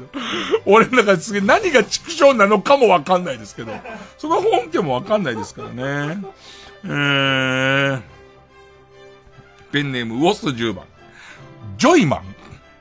あ、アンミカはゾンビか、アンルイス、イルス。もう、これ、それもうすげえもう、何なんだろう、やってるのが、高木くんがやってるのが目に浮かぶもんね。アンミカはゾンビか、アンルイス、イルス、なななな、なななな、なななな、中村あーん、なんだこいつの、これ。すごい。本人に一個ずつ送り届けたいで、これ使ってください、つって。えー、ペンネームチーズインハンドバッグ。とにかく明るい安村。あ、安心してください。罰金刑ですよ、つって。捕まってはいる。捕まってはいる。いいやつあったペンネーム、我慢、我慢ソースビチョリの助。旗ようくん。でんでんでんでんでんでんでんでんでんでんでんでん。あたし、安西カレン、あゆ役大ヒット女優です。M が大人気で日本中が私に夢中。って言うじゃない。でも、あんたの手柄、根こそぎ、田中みな実が持っていきましたから。残念。視聴者が一番覚えてるの、通りもんの CM ゲレ。なんだろうやってない本人やってないけど、本人がご存命ならば、ご存命はご存命だよ。絶対だってこれ来週エンタの神様の鳥があれば、もうこれだもんね。すごいなえー、ペンネームなんてこった山口。ああ、本を書く、あ、ごめん、ゴージャス。ゴージャス、宇宙海賊。ね、えー思い浮かべてくださいよ。ああ、本を書くの面倒だな。ねえ君、僕の代わりに本を書いてくれないかな。え、僕が書いていいのかい？ああ、今日から君はゴーストライター、ゴーストライター、ゴーストライター。オーストラリア、それここオーストラリアなんで俺がすげえ恥ずかしくなってくるんだろう、ペンネーム肉海空、ゴージャス。憧れの女性に今日こそ告白するんだ。私、ゴージャスと申します。田中みな実さんですよね。突然ですが僕と付き合ってください。ああ、やっぱりみなみは無理か。みなみは無理か。それここ南アフリカうん。ねえ、ペンネーム、ぐどんなぐどん、い。西岡澄子。イートインにカセットコンロを持ち込んで、冷凍鍋焼きうどんを食ってるやつは、どこのドイツだい？私だよ。うん。コウメ太夫、キャンディーウォール。犬だと思って散歩に連れてったら、大きな誇りでした。もだから、俺らちょっとコウメ太夫に弱すぎなんだよ。なコウメ太夫だったら、成立してないのがコウメ太夫だから、なんかパラドックスになっちゃうんだよね。うーん。ペンネームジャガーノート。つぶやきしろ、い。犬飼ってないのに、あ、違う。犬飼いって名字なのに、犬飼っててない人普通にいるよね、つって。まあまあ、ぽいですよね。えー。ペンネームマイペース来たね。天心木村、エロ詩吟。ねい、い、ど、どんな感じだっけ？インスタの、の、どんなだ？どんなだ？えーと、なんだっけ？インスタのアイコンが、チンアナゴになってる女子は、なんだかいけそうな気がする覚えてねえわ、やっぱ。なんだろうなペンネームホットマン。い。西岡澄子。いつの間にか、小朝師匠に弟子入りして、女流落語家として巻き返しを図った矢先に、一門から、安葉というスターが誕生して、全く注目されなかったのは、どこのドイツだい？私だよただただ西岡澄子をディスっていうことになりますけどね。えー、えー、ペンネームウォッス10番、ジョイマン、う、海の幸、お待ち、イクラ丼ポセイドン。なんだなんだ、なんだな、なな、生しらす。なんだこいつなんだこいつまでです。ね。この正式な書体はなんだこいつまでですね。えー、ペンネーム形状記憶老人。西岡澄子。え、エロ本の自販機に運転免許証と間違ってマイナンバーカードを吸い込まれてしまったやつは、どこのドイツだい？私だよあージョイマンいっぱい呼びたいなえー、ペンネームピストルチョコ。ジョイマン、え、エライザ小遊三ってことだ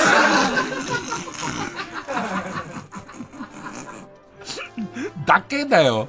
シンプルだよ。ピストルチョコ。え、エアコンマザコンって書いてある。えー、えー、ペンネーム。スギちゃん。え、えーペンネピストルチョコ。えースギちゃん。え、AKB48 の握手会に行って、AKB48 の握手会に行って、メンバーとは握手しないでいい？剥がしの人と握手して帰ってきたでワイルドだろう？ペンネームセレムラ。赤津。赤津相撲モノマネ。お腹の肉が邪魔になって自分の一物が見えなくなり、なんとか体を曲げて必死に見ようとしていたら、そのままでんぐり返しをしてしまい、自分の体重で加速がついて、禁止懲役まで転がっていく、千代丸関。ねえよ、そんなネタ。そんなネタないわ。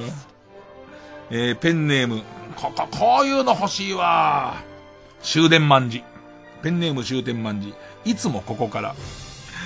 お笑い芸人さんに失礼だから芸人より面白いって言われた時はちゃんと注意するようにしているって、ムロツヨシが言ってたんだ、バカ野郎、この野郎、おめえ。バカ野郎、この野郎、このええー、それぐらい、それぐらいのお世辞黙って受け取っておけ、バカ野郎、この野郎、おめえ。芸人より面白いと言われた時はきちんと注意してるってムロツヨシが言ってたんだ、バカ野郎、この野郎、おめえ。この野郎めだったらさっきからドラマだけ出てろ、バカ野郎、この野郎め。ただの悪口じゃねえか。うーん。えー、ペンネーム、のこささ。ナイツ、ナイツは売れてるからいいよ。別にサイリサイクルしなくても全然サイクルにあるよ。お、オナニーをしたくなったんで、ファンタで検索したんですけど、ファンザね、美味しい炭酸飲料でエロ動画検索できないからねって。うーんえー、ペンネーム、菅ジモン、スギちゃん。お、スギちゃん。大食いチャレンジの店で超デカ盛りチャーハン頼んだんだぜ。ミニチャーハンよりちょい少なめでギブアップ、ギブアップしてやったぜ。ワイルドだ。なんで滑った時すげえ恥ずかしいんだろう。俺が恥ずかしいのおかしいんだけど。えー、ペンネーム匂い500杯、中山きんに君。おい、俺のチンポどっちなんだい菊池亜美でも立つのかい立たないのかいどっちなんだい立つのかい立つ えー、ということで、もうちょっとまた芸人バリエーション増えてきてほしいんですけどね。えー、今週もリスナー投票で勝ち残る、えー、カルタを決めます。勝ったと思う方のカルタが、今日のサソリ座12位カルタなら、メールの件名にひらがなでサソリ。ギャグリサイクル、えー、芸人再生工場カルタなら、メールの件名にカタカナでギャグと書いて、メールの本文の方には住所、氏名、年齢、電話番号を書いて、これからかかる曲の間に送ってください。投票は1人1回で抽選で3名様にバカ力カードをプレゼントしております。メールアドレスは baka.tbs.co.jp baka.tbs.co.jp です。えー、この歌がかかってる間受付中です。えー、マカロニ鉛筆で溶けない受付開始覚えた言葉だけでは僕は僕のこと話せない向いてないのかな？きっと向いてないんだろうな急ぎすぎた日々の中で見つけた優しさ。忘れちゃうのかな？そっと忘れちゃうんだよね。全部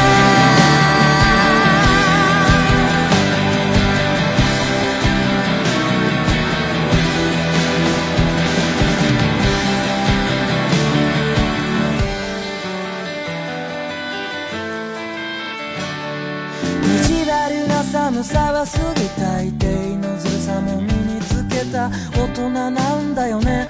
これで合ってるんだよね。不満だけど不安だからやっぱそばにいてほしい。昨日はごめんね。もう忘れてるか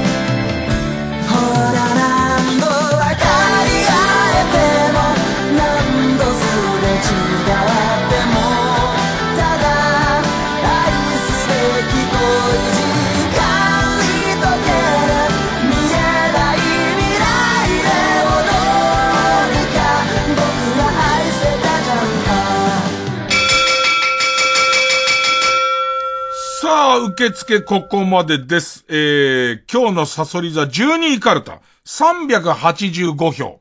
ギャグリサイクル芸人再生工場カルタ、399票。勝ったのはギャグリサイクル芸人再生工場カルタデビュー戦を飾りましたかね。まあ、ちょっと今後の伸びしろにも期待ですかね。誰とかなんだろうね。なんかだからみんな結構、構造をそれほど理解しないまま売れて、なんか、パンケーキ食べたいって、どう書いていいか意外にわかんない。でもパンケーキ食べたいだけが独立と言っちゃったけど、本当は、パンケーキ食べたいのに対して結構地味なものをディスるんだよね。なんかその、原宿は行きたいんだけど、歌舞伎町行きたくねえみたいなあれセットなんだよね、きっとね。なんであいつ食べたかったんだっけ？みたいな結構みんなわかんなかったり。鉄拳とかもこんな何々は嫌だ。何々のパターンね。えーさあ、えー、ということで、えー勝ったのはギャグリサイクル、えー芸人再生工場カルタです。えーっと、今度じゃあ次は家業ですね。で、今日のサソリ座12位カルタは、えー引き続き野行ですね。2軍に落ちます。で、来週のチャレンジャーはこちら。すっとぼけ古市のりとし武士カルタ。とぼけた顔してバンバンバン他行でございます。えー、立ちつてと、えペンネマイペース、た。玉のさよなら人類って、なんで木星についたことをあんなに喜んでるんですか？大した娯楽施設もなさそうですし、中野についた方が嬉しくないですか？ね まあ、本家もかなりいろんなものに冷や水ぶっかけてますんで、えー、ギャグリサイクル芸人再生工場カルタは、えー、家業ですね。えー、すっとぼけ古市のりとし節カルタは他行の対決になります。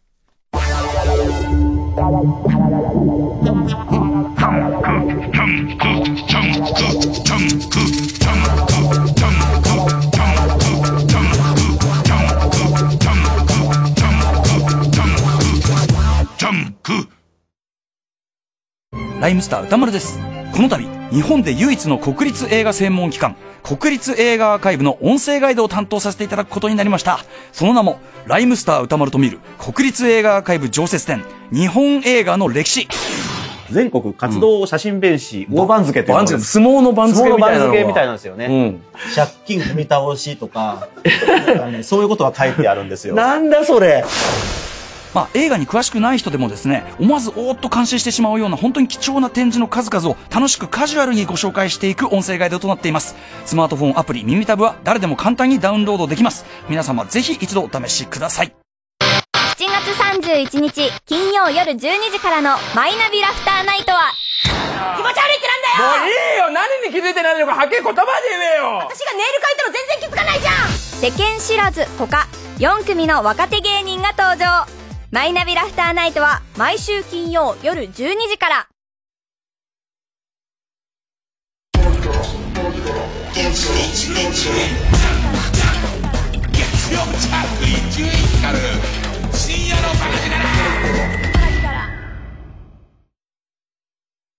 ここで伊藤貸太郎の記憶の箱舟をお聞きください。こんなに綺麗な世界は忘れてしまいたいほどだな。ナイフで切り取れそうなくらい。静かな夜だから。いつだっていつだって自分らしさとか見つからないもの見つけようと。繰り返す毎日を愛せ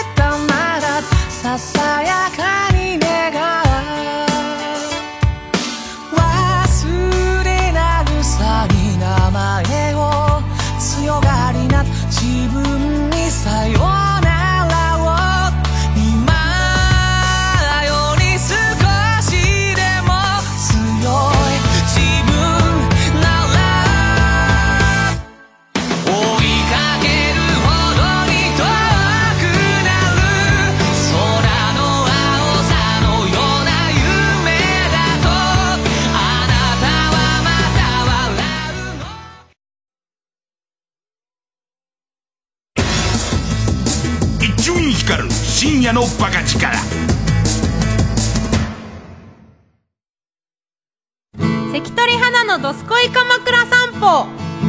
関取花です。音声ガイドに特化したアプリケーションサービス耳たぶにて関取花のどすこい散歩ラジオが配信中。神奈川出身の私関取花と鎌倉に詳しいこと写真家の原田博先生で私のルーツである鎌倉をお散歩しながら歴史を学んでいく音声ガイド散歩です。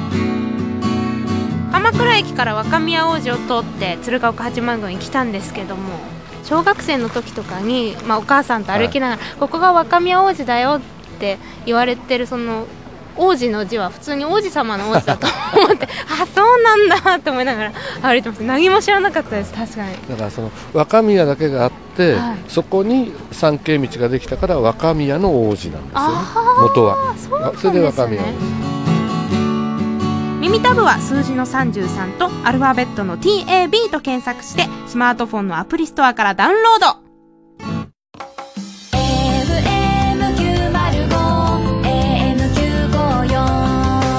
TBS ラジオ。TBS ラジオ JUNK。この時間は小学館中外製薬マルハニチロ伊藤園ホテルズ他各社の提供でお送りしました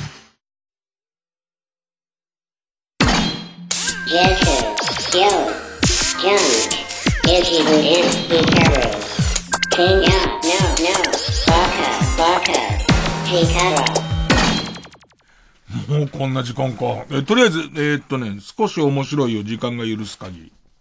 えー、そうね。ペンネームラブリー。少し面白いんですよ、少し面白い。ね。マジックソルトの森塩っていう。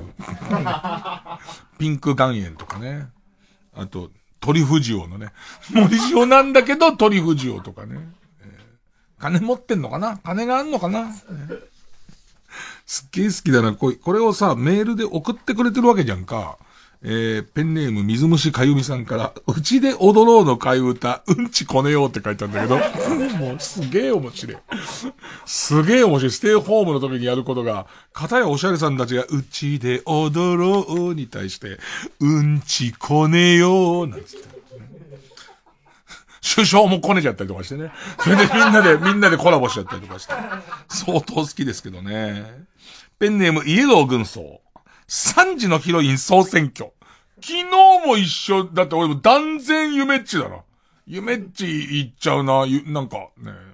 えー、またさ、夢っちの若い頃ってか、まあ今も若いんだけど、痩せてる頃の写真激烈綺麗だよね、なんかね。そうなんだよでもやっぱり、なんか、うんちこねようが面白すぎて。もう今日の中で一番面白かったのうんちこねようだから、なんかダメだね。えー、さあ、えー、それから、えー、もう一個ぐらいいけるかな。うん。